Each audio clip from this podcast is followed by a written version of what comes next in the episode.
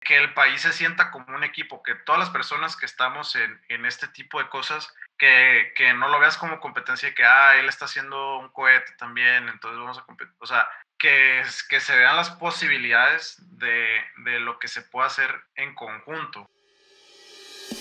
Bienvenidos a su podcast favorito de la semana, Aerospace Podcast, donde hablaremos acerca de tecnología e innovación en la industria aeroespacial, creando los cimientos para llevar a México al espacio. ¿Qué tal?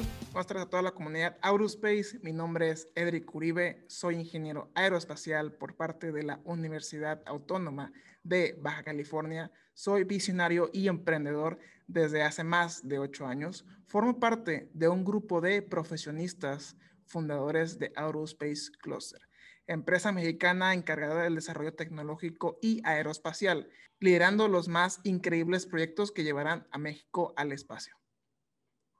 El día de hoy tenemos un episodio muy especial dentro de Aerospace Podcast. Consta de una plática entre ingenieros y o profesionistas para poder destacar sus habilidades técnicas y de comunicación, logrando un alcance global que les permite entrar en el radar de grandes organismos, generando tracción en el ecosistema tecnológico para poder consolidar a México en el espacio. Nos acompaña desde León, Guanajuato, Juan Carlos Morales, co-host del programa para darle un poquito de sazón a este episodio número 13 de Aerospace Podcast. Es ingeniero mecatrónico por parte del Tecnológico Monterrey, apasionado por la robótica y los negocios. ¿Qué tal, Juan Carlos? ¿Cómo te encuentras? ¿Qué, qué, pasa, Edric? ¿Cómo te va? No, pues yo estoy de maravilla en, en este día y pues qué, qué, qué, qué, mayor virtud que estar pues al lado de, de, ti y pues de nuestro gran invitado del día de hoy, ¿no? Así es, súper mega invitado desde Monterrey. Vamos a ver su, su, pequeña introducción. Este, pero sí, muy, muy contentos de estar en este programa. Eh, sin duda hemos estado avanzando ya este episodio número 13 y pues esperamos poder tener a personas de este nivel en los siguientes programas. Este, primero que nada, agradeciendo a todos nuestros colaboradores de este programa y a nuestros aliados estratégicos, como lo es el Clúster Aeroespacial de Baja California, por prestarnos las instalaciones para grabar, y también a la UABC por ser pionera en temas aeroespaciales en México e inspirarnos y motivarnos día con día. Sin más preámbulo, me gustaría presentarte, Juan Carlos, a una persona que está por poner el nombre de México muy, pero muy en alto. Estudió Ingeniería en Innovación y Desarrollo por parte del Tecnológico de Monterrey. Está por terminar una maestría en Business Intelligence and Data Science. Habla tres idiomas, español, inglés y un poco de alemán. Forma parte del comité ejecutivo del primer encuentro mexicano en cuetería experimental denominado ENMISE es apasionado de todo lo relacionado al espacio, los cohetes, ciencia e ingeniería. Y actualmente se desempeña como científico de datos en una consultora multinacional con la intención de juntar en un futuro la rama de la inteligencia artificial con el desarrollo de la cohetería. Un honor poder tener a Ariel Gómez en el programa. Bienvenido, Ariel. ¿Cómo estás? Hola, Edri. ¿Qué tal? Mucho gusto. Mucho gusto, Juan Carlos, también. Pues nada, muy bien, es un gusto tener aquí este tiempo con ustedes para platicar y ver este, pues las nuevas posibilidades que, que se van a ir presentando, yo creo, a, a, continuación en los siguientes años, ¿no? Yo creo que va a ser un momento muy importante para, para estar aquí presentes y pues más que nada también apoyando, ¿no? A todo el talento que existe. Mucho gusto y gracias por la bienvenida. Sí, es Ariel. No, pues mucho gusto y, y qué honor tenerte en este programa y que toda la comunidad ahorita te esté escuchando. Eh, como siempre en el programa, me gustaría que Juan Carlos hiciera la primera pregunta para poder abrir y romper el hielo. ¿Qué tal, Juan Carlos? No, y, y, pues qué, qué, qué, momento, ¿no? O sea, justo hoy estamos a una semana de que Jeff Bezos se proclame, se proclame como el primer pues, humano no astronauta en, en ir al espacio y qué emocionante, ¿no? No sé por ahí si saben, ¿no? De lo de que Richard Branson anda, de que, no, pues yo también tengo ya no son cohetes, pero tengo mis aviones y te voy a ganar. ¿eh? Sí, está, está, está, increíble. Se andan compitiendo por ahí, ¿no? A ver quién. De Las competencias de los millonarios, a ver quién. Entre los tres, entre Elon Musk, este, el Branston y el, y el Jeff Bezos, ¿no? No, pero pues, Elon está fuera de esta, ¿no? Pero... Elon le anda sacando, ¿no? Sí, no, dice, no, imagínate, me, me, me voy en el, en el, en el Falcon y quién sabe, pero no, va a estar muy interesante. Fíjate este, que este hasta ahorita Elon Musk eh, ha estado un poquito a la cabeza eh, por, con, con, colaboración del gobierno, pero no dudo que Jeff Bezos le dé la vuelta. Siento que ahorita Jeff Bezos ha estado como detrás del telón, planeando todo y por su pronta salida como presidente o CEO de Amazon, yo creo y considero que va a darle al, al 100% a, a Blue Origin y va a dar la vuelta completamente. Pues esperemos que sí, la verdad, esperemos que sí, porque por allí también había visto algunos comentarios con respecto a Blue Origin que, que dicen que era como el hobby de un millonario, ¿no? Entonces, esperemos que, que repunte, repunte, pues, los proyectos que tenían y que los puedan completar en, en tiempo y forma, ¿no? De hecho, ya llevan algunos proyectos atrasados ahí en Blue Origin, que era un cohete muy grande que están desarrollando que se supone que iban a lanzar, me parece, en 2021 o 2022 y que no lo no, no terminaron, no hicieron el timeline a tiempo. Este, pero sí, ahora, a ver, esperemos ahora con Jeff Bezos a ver cómo se pone la nueva, el nuevo panorama de esa industria, ¿no? Por lo menos en Estados Unidos, que, que están ahí. Este, el, el, el proyecto que traen del Spaceship número 3. No, hace como tres días vi el video promocional. No, hombre, me voló la mente completamente. Casi, casi como una, un tráiler de, de, Christopher Nolan. sensacional, la verdad. Sí, sí, sí, la verdad que es un proyecto muy ambicioso. ¿Qué piensas, Juan Carlos? Sí, no está, está emocionante, pero pues bueno, este es, lo, lo, más interesante es cómo pues, la ingeniería ha llevado a pues, que estas cosas sean en realidad, ¿no? Al final del día será algo muy sencillo para tal vez nuestros hijos o nuestros nietos, pero obviamente lo que están haciendo las personas dentro de pues, estas empresas, Virgin Galactic, Blue Origin, este, pues obviamente SpaceX, son cosas increíbles. Como dices, ¿no? Este, Ariel, son millonarios, pero pues igual, entre los rusos y los chinos, quién sabe qué hagan. Ellos no tienen marketing para saciar sus egos, ¿no? Sí es. No, sí, sí, la verdad que sí. Es, es este bueno, yo, fíjate que yo pienso de lo que he visto y lo que he leído, pues esto de, que haya compañías privadas que, que, hagan ese tipo de desarrollos es pues muy reciente relativamente, ¿no? O sea, antes nada más veíamos de que la NASA o, este, eh, agencias espaciales de gubernamentales eran las que podían tener este tipo de proyectos, ¿no? Pero Ahora estamos viendo un desarrollo muy grande por la parte, o sea, una iniciativa privada por parte de la industria, eh, con esfuerzos muy grandes, como los ha hecho con gente pues muy visionaria también. Este, y pues un ejemplo está ahí, este, como Elon Musk, Jeff Bezos, ¿no?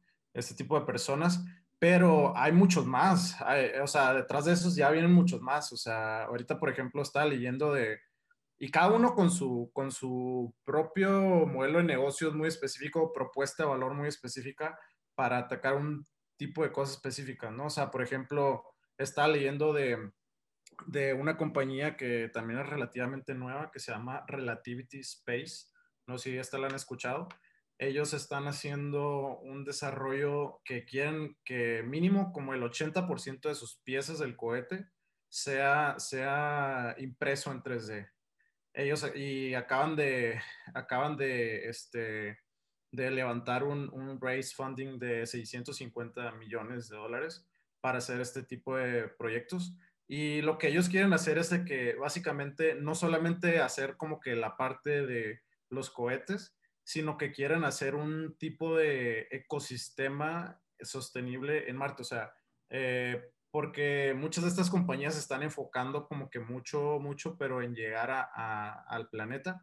Pero después de ahí, ellos dicen, la, eh, estaba leyendo ahí que la historia que ellos dicen de cómo, cómo empezó la compañía es que, que, ellos dijeron, es que nosotros estábamos viendo el video de, de SpaceX, pero los videos solamente llegaban hasta donde el cohete aterrizaba a Marte y se veía así como que construcciones eh, rápidas de, del, del del asentamiento humano, ¿no? Por así decirlo. Pero que ellos quieren desarrollar, eh, o sea, que ellos vieron como que esa oportunidad y que ellos quieren desarrollar que la ciudad que esté en Marte eh, sea totalmente sostenible y que pueda, eh, que pueda, pues, convivir hasta un millón de personas en esa ciudad. Es una ciudad como de un millón de personas lo que están planeando, ¿no? Entonces, pues ellos tienen esa, esa, ventaja competitiva, por así decirlo, que, que, que, pueden imprimir en 3D el 80% y pues aparte están ya basando, o sea, el, el, empezar de su compañía ya se está basando en, pues desde un, desde un principio están tomando en consideración factores como asentamientos humanos en Marte, ¿no? Entonces, y ahí vienen otras, muchas otras que, que van a estar haciendo todo este tipo de cosas, así como la industria aeroespacial de aviones, al principio pues que solamente eh, eran muy pequeñas empresas y, y, que el costo era muy, eh, muy elevado, eh, pues yo creo que así va a pasar también con la parte aeroespacial, que ahorita pues es, es un costo muy elevado, pero una vez que llegue la economía a escala a, a este tipo de industria, definitivamente este, pues vamos a ver un cambio muy radical, la verdad. Claro, Ariel, ¿no? Y qué bueno que lo mencionas, porque de hecho nosotros en, en, en este podcast tenemos una, una, sección especial que es este, eh, ¿cuándo crees tú que el humano llegue a Marte? Y esto lo pregunto porque pues varía mucho la, la, respuesta de todos nuestros, nuestros invitados, pero antes de que me lo respondas, sí quisiera hacer como, como ese, ese paréntesis que, que muchas veces no es solamente llegar, ¿no? Como lo que explicas de los videos de, SpaceX, sino pues qué va a hacer la persona ahí, o sea, es solamente, no solamente pues, el viaje de 18 meses, 24 meses o lo que sea que, que tarde ya con personas la, la nave que, que llegue eh, o se lance en cualquier momento, sino pues qué van a hacer los 24, 18 meses para que pues esperen que regrese Marte, ¿no? A la trayectoria esta. Entonces, no sé si me contestas por ahí la, la, la quiniela de tu parte, Ariel, ¿cuándo crees que llegue el humano a Marte en mes y, y, año. Si sigas, no, pues yo pienso que este mes y este año. Mes y año, está cañón, pero déjame pensarlo. Es que yo creo que más, más que una fecha en específica, va a ser una, cuando se cumpla una cierta serie de eventos. Por ejemplo, una, una de estas, eh, uno de estos eventos cruciales es, es cuando se acorte la comunicación que existe entre la Tierra y Marte. ¿A qué me refiero con esto? Ahorita la comunicación está limitada a la velocidad de la luz, de, creo que son como tres minutos de lag que existe eh, para que una señal llegue. Eh, ya se, se, están haciendo ya desarrollos en el mundo cuántico para, eh, para información cuántica de eh, de un entrelazamiento cuántico en el que pues la información puede viajar incluso más rápido que la luz, ¿no?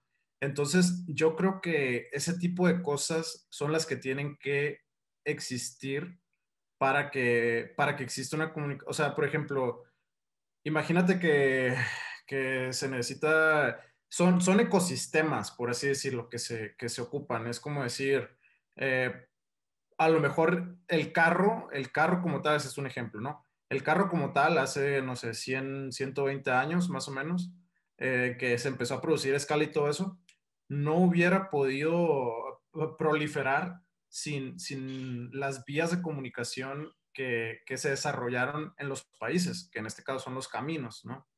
Sin esos caminos es, es ser un factor eh, que limitaba la comunicación, ¿no?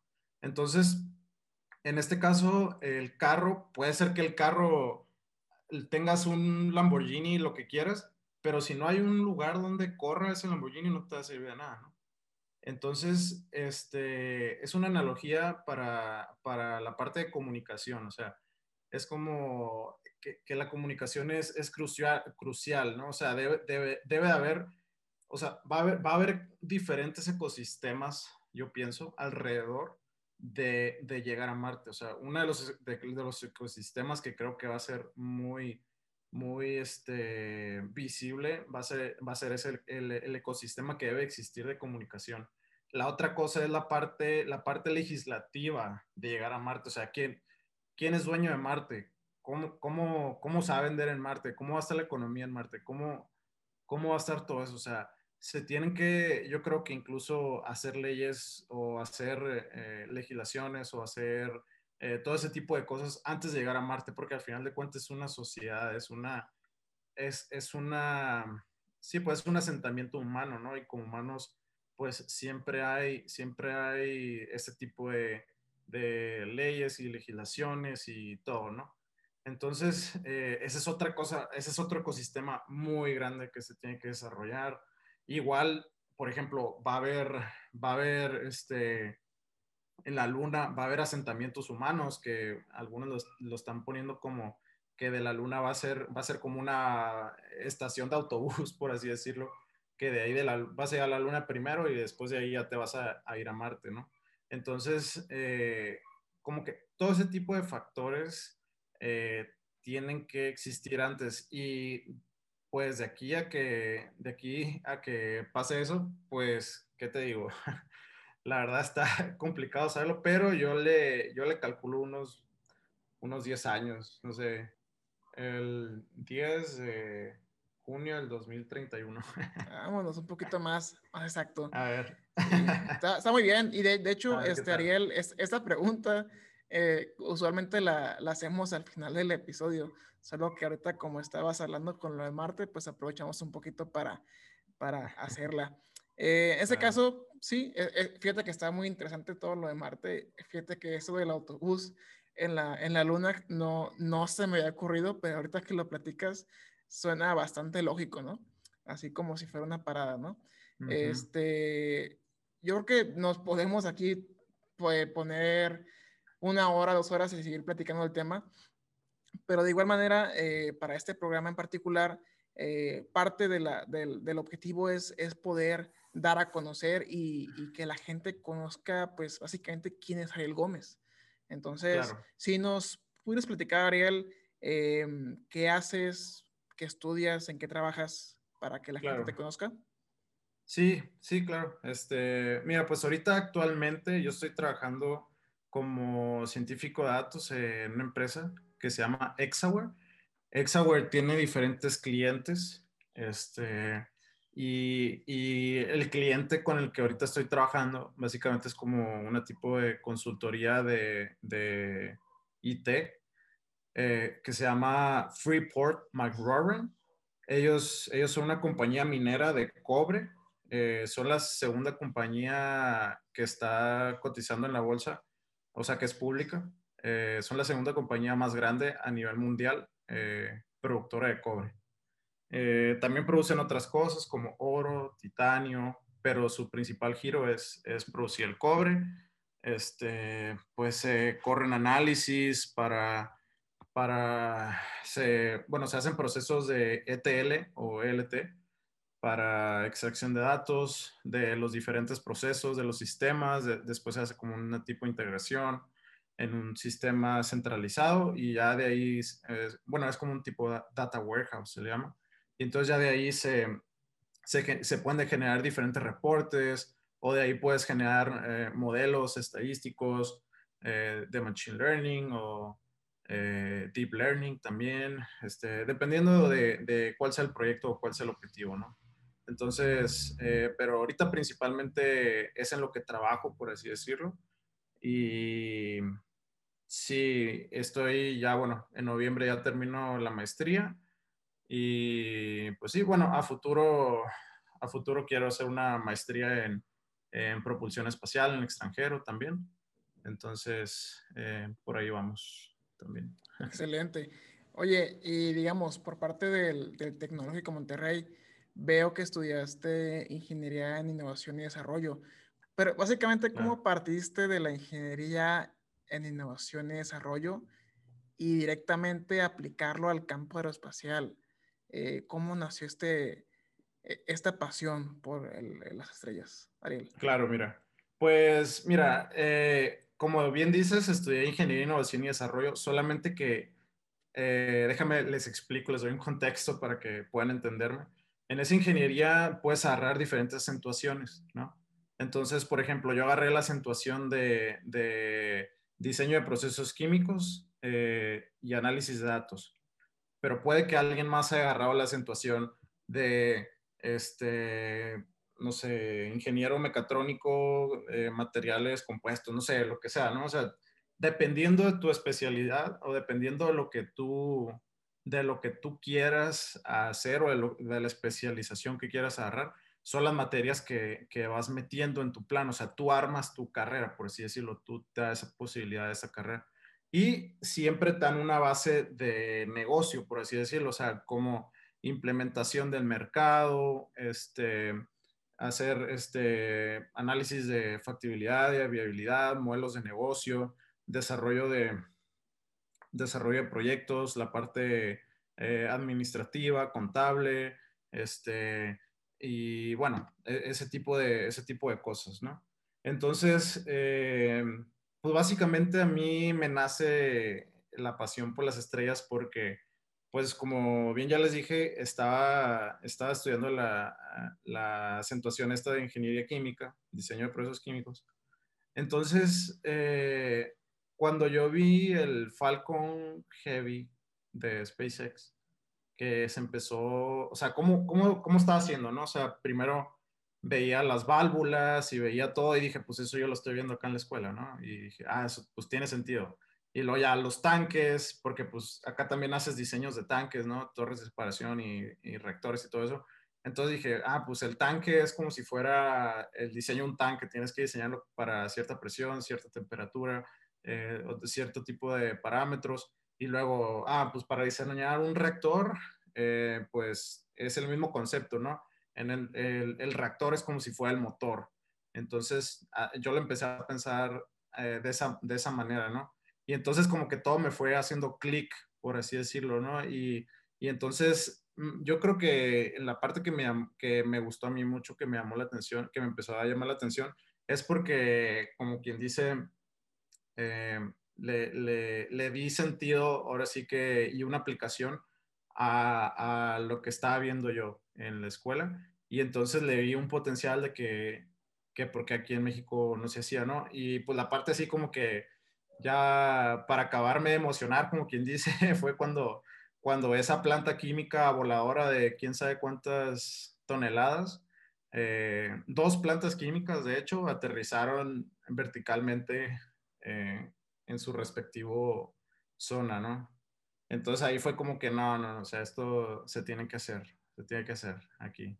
Y pues así es como empecé básicamente a, a interesarme por todo esto. Excelente. Oye, y ahora sí, ¿cuál sería tu, tu definición de, de, una planta química? Porque quiero pensar que te refieres al, al Starship, ¿no? Como tal. A, a, cualquier cohete, en realidad. O sea, cualquier cohete es una planta química voladora. Es, es, y con planta química me refiero a que si tú ves el interior de, de un booster o de cualquier cosa, adentro va, va a tener, eh, bueno, si es líquido, va a tener dos componentes principales o dos cosas principales. Un tanque de, de combustible y un tanque de, el, de oxígeno, básicamente, que es lo que se utiliza normalmente para realizar la combustión del combustible. A los dos, cuando a los dos se le llama el propelente, cuando tú ya cuando tú ya te quieres referir a, todo como tal, es el propelente, o sea, es como un todo, por así decirlo. Entonces, eh, con planta química me refiero a eso, que hay dos tanques adentro, que hay tuberías dentro de ese tubo gigante, hay dos tanques y hay tuberías que van hacia un, hacia un reactor. Este reactor es el motor, ¿ves? Este reactor es el motor y el motor está generando, pues hoy es física, ¿no? O sea, está generando ah, gases a alta velocidad, baja presión, baja temperatura relativamente, ah, o sea, a comparación de la, de la temperatura de reacción que tiene eh, cuando, cuando recién, recién reacciona, este, toda esa energía eh, potencial, por así decirlo, potencial química, se convierte en energía cinética pero pues siempre hay un, hay un cambio de energía ahí, ¿no? O sea, en este caso, ese, ese cambio de energía sucedió eh, eh, que perdió temperatura y presión y se convirtió en energía cinética. Entonces, ese básicamente es, es la transformación del reactor, que en este caso el reactor es, es el motor, ¿no?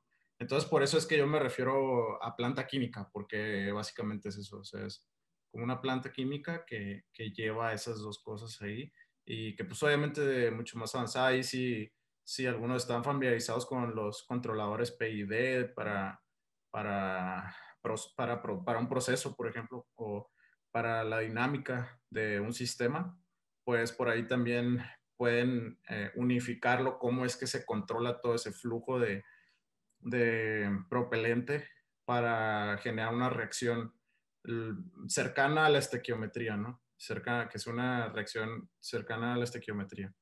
Entonces, pues sí, eh, por eso me refiero con eso a, una planta química, ¿no? O sea, como que se relaciona de esa forma. O bueno, yo lo, yo lo relacioné así, pues.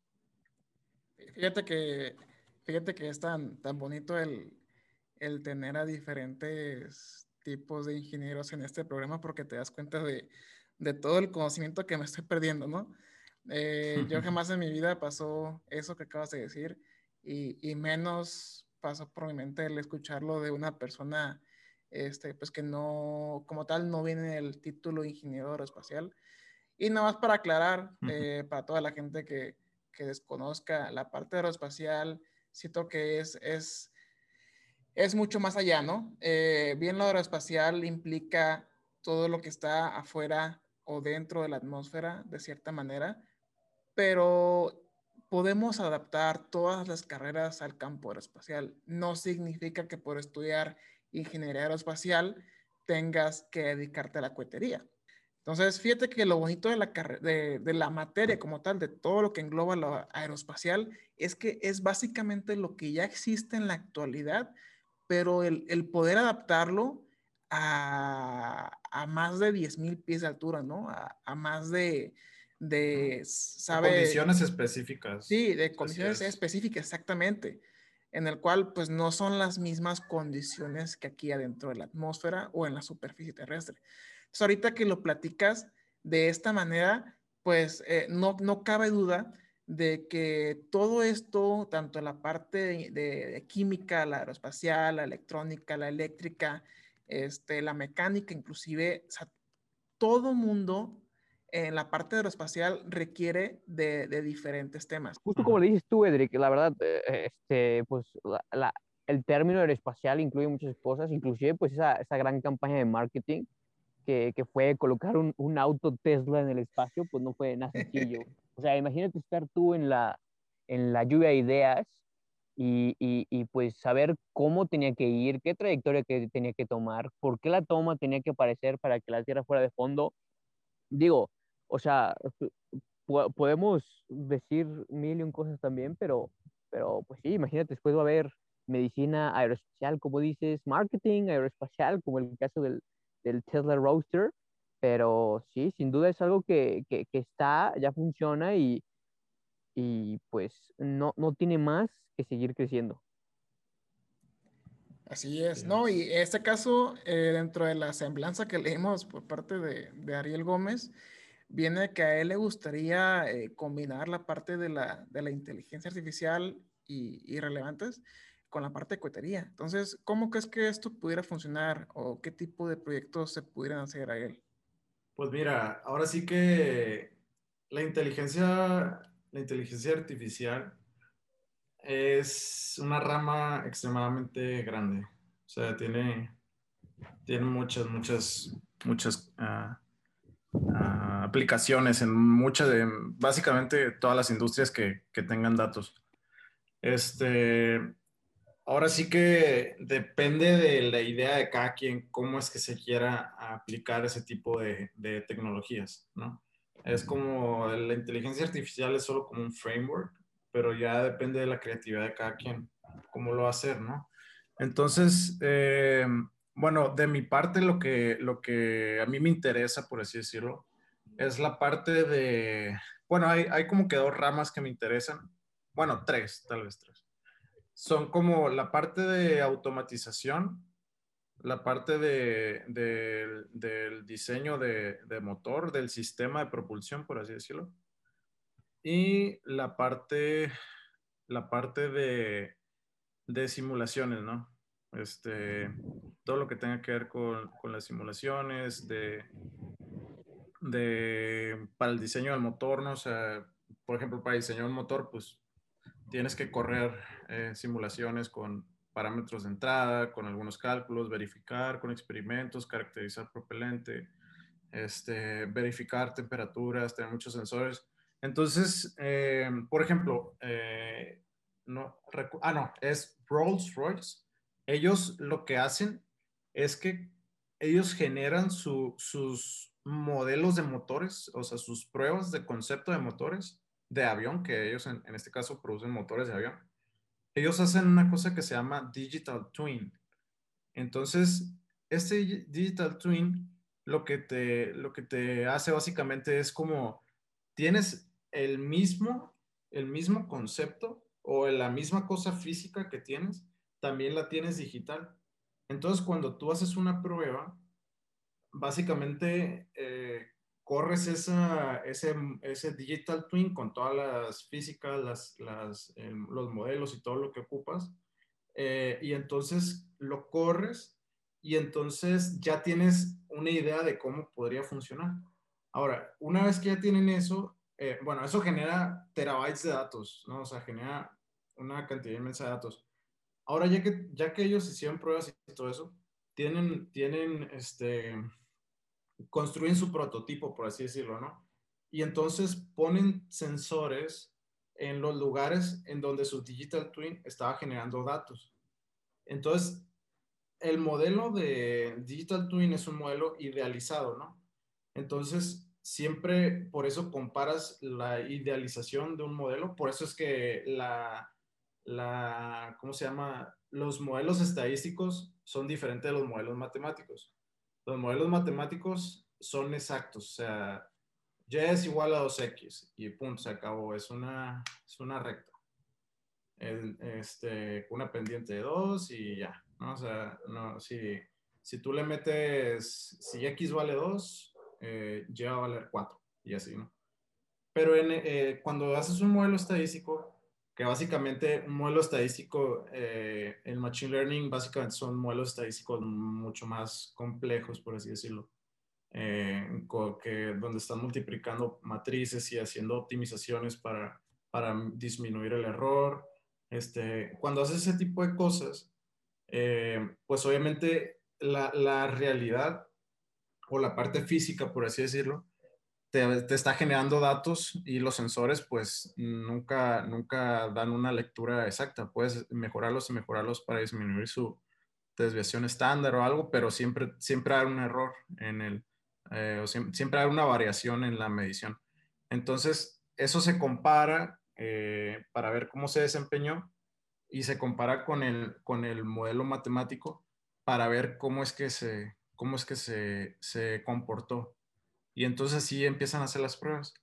Entonces, eh, una de las cosas que a mí me interesa, por así decirlo, hacer, es que, por así decirlo, imagínate que tú tuvieras muchos, muchas de esas simulaciones así, ahí sí ya serían petabytes de datos, o sea, sería una cantidad exageradamente grande de, de datos pero con eso tú puedes crear, eh, por ejemplo, un modelo de Machine Learning para que te prediga un cierto diseño, un cierto diseño de, motor, por ejemplo, eh, basado, basado en cierto, ciertos inputs o para una misión en específico.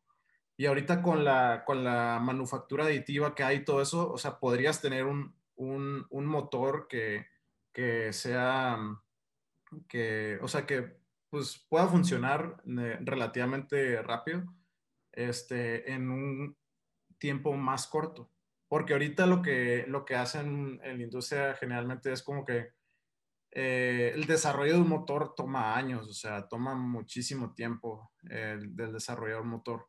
Entonces, si se pudiera disminuir, por ejemplo, eh, un tipo de motor para cierta misión específica, por ejemplo, el Raptor me parece que lo diseñaron específicamente para Marte porque funciona con metano y con oxígeno, ¿no?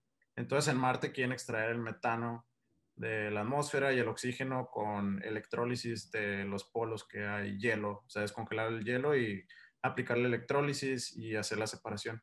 Entonces, eh, entonces ahí es como que si, si tú puedes diseñar como motores para misiones específicas con un tiempo de desarrollo mucho más corto, pues podría, podría mejorar también la industria, ¿no? O sea, para diferentes misiones, para diferentes tipos de atmósferas, para diferentes tipos de, de pues de esto de lo que hablábamos hace rato, diferentes tipos de, de condiciones, este, ¿no? O sea, podría, podría desarrollarse. Y, ese, y bueno, esa es una de las cosas que, que a lo mejor he pensado que se podría hacer. No he hecho ninguna investigación ni nada, ¿no? Pero a lo mejor, este, a lo mejor en la maestría podría ser algo interesante, ¿no? ¿Tú, tú qué crees que, que, hace falta, digamos, aquí internamente en el país? Porque pues ahorita hablamos de, de países de primer mundo, ¿no? Vaya. Uh -huh. Pero, ¿tú, ¿tú qué crees que hace falta aquí en México para empezar a despegar con proyectos y con tecnología propia, ¿no? Y, y que básicamente México pudiera llegar al espacio? Pues yo creo que lo que hace falta es que nos la creamos. O sea, pues de hecho este es uno de los motivos por los que también nace pues el ENMISE. Yo a, a Walter, por ejemplo, lo conocí porque pues eh, yo era project manager acá en el, en el equipo de, del Tec de Monterrey y él era el project manager de allá de UABC. Entonces queríamos hacer pruebas pues de, de nuestros cohetes antes de lanzarlos en, en el Spaceport. Entonces eh, empezamos así como que a hablar y teníamos comunicación también con, con el ingeniero eh, Ramón, con Jonathan, con Felipe, Guadalajara. Entonces, eh, pues decidimos hacer esto también eh, como para, para que los chavos también se la empiecen a creer. O sea, precisamente ese es uno de los motivos que, es uno de los motivos por el cual nace el MISE, para que, para que empiece a ver como que ese tipo de impulso hacia, hacia ese tipo de cosas. Porque si es verdad, este, si nos quedamos a lo mejor esperando que, que el gobierno tome la iniciativa tal vez, o que, o que ellos hagan un programa espacial y todo, pues muy, a lo mejor, eh, a lo mejor eso no pasa, ¿no? Entonces, eh, yo creo que, yo creo que ahora sí que está en, en, ustedes, las personas que nos están escuchando, en, en nosotros, en todos, o sea, en, nosotros, en la sociedad, de hacer ese tipo de cosas. Y ahora sí que pues eh, eh, para ese tipo de proyectos se, se ocupa de todo, se ocupan inversionistas, se ocupan ingenieros, se ocupa gente, gente de negocios, como bien sea, es, es una industria muy, que abarca demasiadas áreas, o sea, tiene un impacto muy grande eh, en la economía de, pues de un país, ¿no? O sea, ahora sí que de, de, un país. Entonces, yo creo que para esperar, yo creo que hace falta que, que nos la creamos, que sí se puede, que se puede hacer. Así es como, si, si no creemos que se puede hacer, nunca se va a hacer. Sí, y este, ahorita desde el punto que tú lo planteas, ¿Tú consideras que la parte juvenil, la parte de los estudiantes y de los nuevos profesionistas son los que deben de ir, de, deben de ir empujando de poquito en poquito y ya eventualmente va a llegar un inversionista o a lo mejor va a llegar algún programa del gobierno? O sea, como tú lo comentas, a lo mejor el gobierno no va a dar como esa iniciativa como tal, pero si ya ve que hay estudiantes que desarrollan en MICE, por poner un ejemplo, yo creo que ahí eh, se les puede prender el foco y pues eh, para, no, no para menospreciarlos, pero pues es gente, por ejemplo, de la agencia que están ya un poquito más, más eh, senior, este, a lo mejor el, el, que vengan ideas frescas por parte de estudiantes va a empezar a, a fomentar esta nueva cultura al campo aeroespacial. Entonces... Sí, claro. Sí, no, y como dices, este, bueno, yo creo que, para, como, como decía hace un momento, yo creo que se ocupan de, de todos los tipos de perfiles, ¿no? O sea, porque ponle que, que, las personas que apenas van saliendo, pues a lo mejor les, les, falta experiencia, les falta, más bien se debe pensar como, como un equipo. Y, y precisamente otro de los objetivos también del inicio de los propósitos es ese, o sea, juntar que, que, el país se sienta como un equipo, que todas las personas que estamos en, en este tipo de cosas, que, que, no lo veas como competencia de que, ah, él está haciendo un cohete también, entonces vamos a competir. O sea, más bien que, que se vean las posibilidades de, de lo que se puede hacer en conjunto y que, la, y que haya esa, esa comunicación, que exista ese networking de las personas que están interesadas en este tipo de, de proyectos, que, tengan ese, pues ese sentir, por así decirlo, de, de, compañerismo también, de, que, les guste, que les guste la ciencia, que les guste compartir eso también con alguien más, creo que es importante y que vean sobre todo que, pues, que se está haciendo, que no son los únicos que, están haciendo eso, sino que hay una comunidad en la que nos podemos basar para, para hacer ese tipo de desarrollos también. Entonces, se, tiene que unificar porque si, si se quiere hacer todo por separado o cada quien por su lado, yo no dudo que lo puedan alcanzar, pero si te tomaba 20 años hacerlo por separado, a lo mejor juntos lo puedes hacer en la mitad, 10 años o tal vez en 5 años o no sé, este, estoy diciendo números nada más, pero, pero el punto es ese, ¿no? O sea, que, que se genere como que ese ecosistema, por así decirlo, porque, pues sí, porque hace falta como que a lo mejor eh, la parte de visión, de la parte de visión de la, eh, la parte de la sociedad, más que nada. La parte de visión la parte de la sociedad, en la parte de ingenieros, en la parte que, por ejemplo, a mí, a mí me, me ha pasado mucho que veo eh, compañeros que, que, estudiaron ingeniería, pero ahorita están trabajando como más en la parte administrativa, no tanto en la parte de ingeniería. Pero no es porque ellos quieran tal vez necesariamente estar en eso, sino es porque, porque el mercado laboral eh, es lo que ofrece, es mayormente lo que ofrece, ¿no? Por eso es importante también empezar a desarrollar ese tipo de industrias para que para que las personas que, que, están desarrollando o están empezando a desarrollar esas habilidades y ese tipo de conocimientos puedan aplicarlos aquí en México, o sea, se puede aplicar aquí en México y puedan tener una, puedan tener una, pues un lugar donde, donde desarrollar su potencial, ¿no? Entonces, sí. Sí, pues, como dices, tiene que ser pues cuestión de todos y, y y claro, asumir ciertas responsabilidades. Ahí por eso me, gustaría preguntarte si tú hoy fueras pues el responsable, ¿no? De, de, de, de un cierto presupuesto y tuvieras la, la, pues, digamos, la, y tuvieras que crear soluciones aeroespaciales en México, ¿qué es lo que harías hoy? Así, si te dicen, ¿sabes qué? Eh, Ariel, tú vas a ser la nueva parte de eh, ingeniería aeroespacial en México, ¿qué sería lo primero tú que invertirías o qué sería lo primero tú que harías? Ya tuvieras tu responsabilidad de hacer todo. O sea, dirías, nosotros en México haríamos esto o cuál sería un plan así súper rápido que, que, pudieras compartir? Lo primerito es asegurarte que, que, haya gente que lo sepa hacer y que, y que desarrolle esas, que tenga esas habilidades. Este, porque, pues, no sé, puedes tener una vacante aquí, por ejemplo, no sé, sacas una vacante aquí en México para ingeniero en propulsión espacial y, y ¿quién la va a tener? O sea, o cuántos, cuántas personas en México hay que hacen ese tipo de cosas.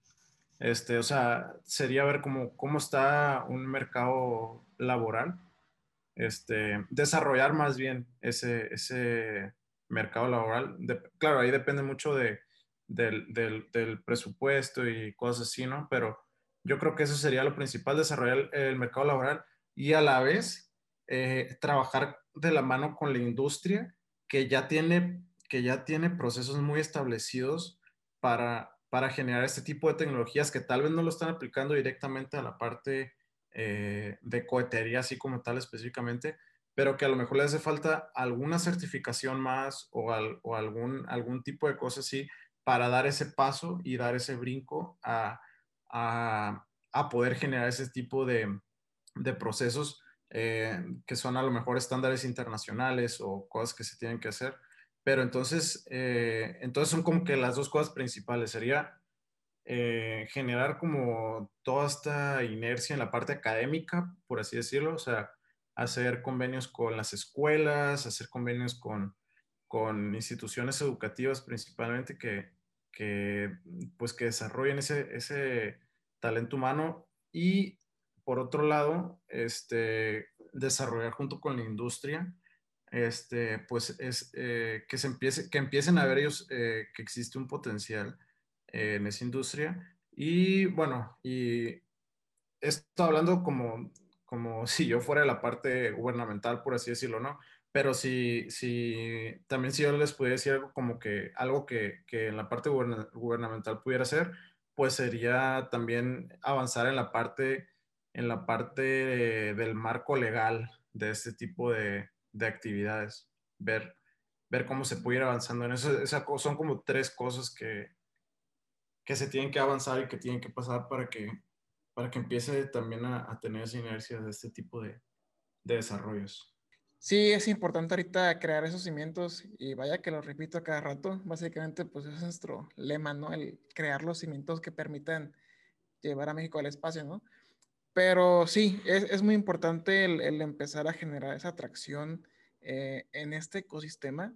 Y ahora sí que apuntar todas las cámaras, eh, todos los reflectores a esta nueva generación de estudiantes y de nuevos profesionistas que si bien pueden estudiar derecho, pueden estudiar medicina, pueden estudiar marketing, pueden estudiar este diseño gráfico, pero ahora sí que en la sobrepoblación o sobresaturación de empleos eh, bastante cotidianos, yo creo que una opción muy viable pudiera ser el, el campo aeroespacial.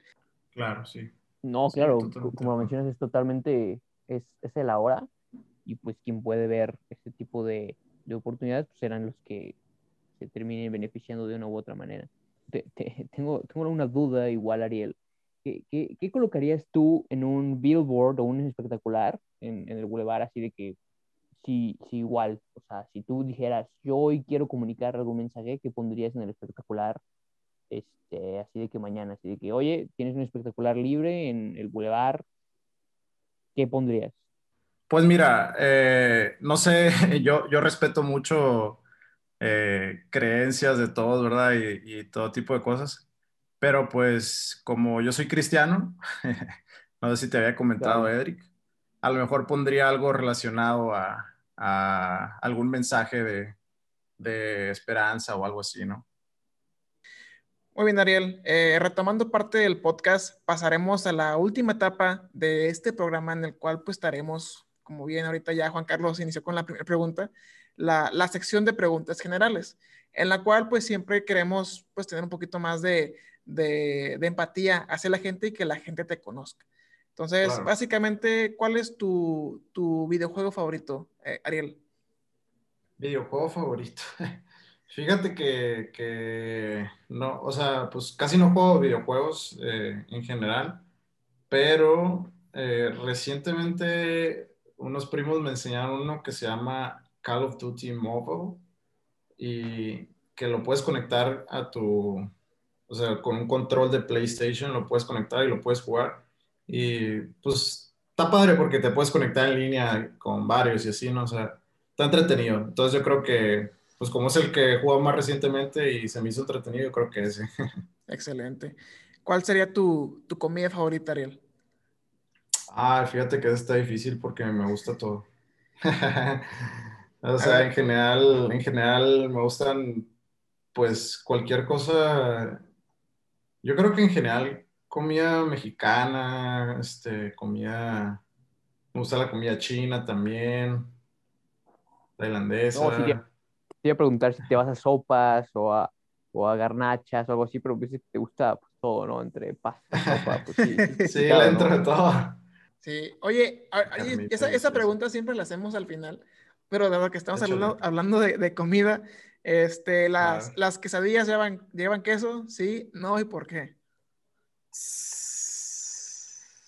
Las quesadillas llevan queso. ¿Se llevan? A ver.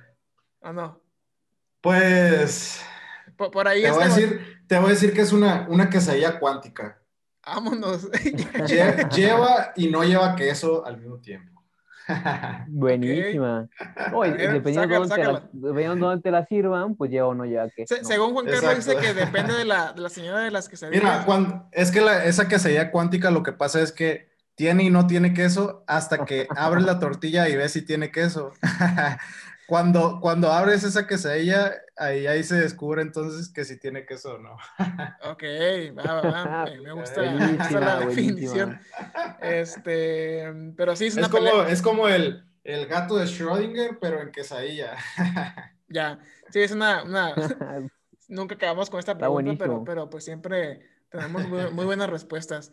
Oye, este, aquí tengo una pregunta nueva que se le hicimos primero a Walter. A lo mejor te, te, deja, te deja pensando un minuto, pero si tu vida fuera sacada de un libro, ¿cómo se llamaría ese libro, Ariel? El cambio, tal vez. Si tuvieras la oportunidad de darle un consejo a, a toda la gente que ahorita te está escuchando, ¿qué Ajá. tipo de consejo le darías? Yo les diría que, que crean en lo que, en lo que piensan que puede ser posible. O sea, si, si tú, si tú dices, es que yo tengo pro- eh, yo tengo ese proyecto, lo que sea, pero este, no sé, a lo mejor sientes que está muy difícil o lo que sea. O sea, que, que lo hagan, que se avienten a, a hacerlo o averiguar cómo se puede hacer o incluso a ver si ya, eh, si ya existe algo como lo que pensaron. Porque pues así, así es como, como nacen al- algunas, pues la, mayoría de las empresas así nacen. Es como tú conoces algo, piensas algo, revisas a ver si existe y si no existe, entonces se, pues significa que tú ya tuviste una idea nueva y, y es algo. Que de hecho, fíjate que de hecho eso es algo difícil de conseguir. Muchas de las cosas, si no es que la mayoría de las cosas que pensamos, ya están hechas por alguien. Todo lo que construimos normalmente va basado en, en una... Es como decir, sabes que yo quiero lanzar un cohete, pero no quiero usar las leyes de Newton. Yo quiero inventar mis propias leyes. ¿Cuánto tiempo te va a tardar en hacer eso? No sea demasiado. Entonces, eh, la, cosa la cosa aquí es como que siempre que, siempre que, que tengan alguna idea, un proyecto o algo, que lo, que, que lo busquen a ver si existe y si no existe, pues que lo hagan, o sea, que lo, que lo traten de hacer al final de cuentas eso. De eso se trata Excelente. también como que el desarrollo y todo. Sí, muy buen consejo. Juan Carlos, última pregunta para, para cerrar el día de Sí, hoy. Yo, yo, yo, yo, yo tengo curiosidad de esa, esa parte, pues, a- a- antes tenía que ser como un pequeño preámbulo, pero a veces, en, en, pues, como, como- como, pues, en el curso de nuestras vidas nos encontramos con algo que, que, que puede ser muy simple o muy complejo, pero decimos, ¿cómo es posible que no me di cuenta de esto? ¿no? O sea, de que puede ser un libro, puede ser algún tip, puede ser pues alguna deducción fiscal, puede ser incontables cosas, ¿no? Pero ¿qué, qué es algo que tú dirías, Ariel, que, que, que, que dirías, ¿cómo es posible que no lo supe este, antes, ¿no? Tal vez que hacer la declaración de, impuestos no es tan difícil como parece. Sí, sí, que sí. muchos le, muchos le, le sacan a eso Muchos y le le, sacan, correcto. le pagan a contadores y todo eso con tal de no hacerlo ellos, pero creo que no es tan complicado como, como parece. Este, Suena Sí. más feo, ¿no? sí. Sí, no, por eso lo menciono, porque pues, hay mucha gente que, que, que igual es ay, así de que, como dices, ¿no? De que a lo mejor pasaste 35 años, ¿no? De que, bueno, 15 años de manera profesional y de repente, pues ahí te metiste al portal y dijiste, oye, pues, está muy sencillo, ¿no? Pero pues sí, sí, o sea. Excelente, Ariel. Oye, una preguntita. Ahora sí que para toda la, la comunidad que te está ch- escuchando y que quisiera interactuar o ponerse en contacto contigo, ¿por qué medio, por qué correo, por qué página te pueden encontrar? Claro, eh, pues me pueden contactar a través de mi correo, es arieliram, con h, iram, punto tech, arroba. Ese es mi correo.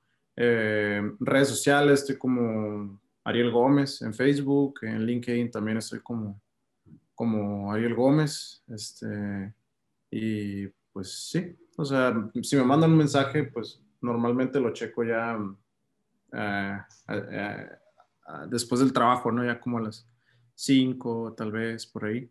Eh, quiero agradecerte por estar aquí en el, en el programa. Sinceramente, eh, inspiras a mucha gente.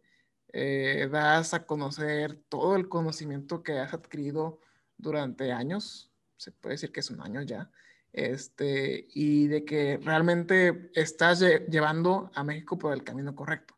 y, vaya que pues organizaron entre eh, pues tú y, varias personas de diferentes escuelas de la República este, el, el, evento en MISE y que realmente rompió barreras, todo el mundo estaba hablando de ello, eh, todos los medios están enfocados en la parte de cohetería y yo, yo considero que no va a ser la primera vez, digo, la, la última vez, discúlpame, este, que se hable de este tipo de, de reuniones, ¿no? Un gusto, un gusto haberte, haberte conocido y qué bueno que estemos aquí todos en, en la misma visión y pues podamos seguir con esa atracción y, y, cada que, que, me pregunten eso de las pisadillas, sin duda diré que es cuántica, hasta que no la abras. Excelente, un gusto igual, este, pues que me hayan invitado aquí, tenerlos y este, pues ojalá nos estemos viendo pronto también. Gracias por escucharnos. Si te gustó este episodio, compártenos en redes sociales. Encuéntranos como Aurospace Technology Cluster. Te esperamos en la siguiente edición. Hasta la próxima.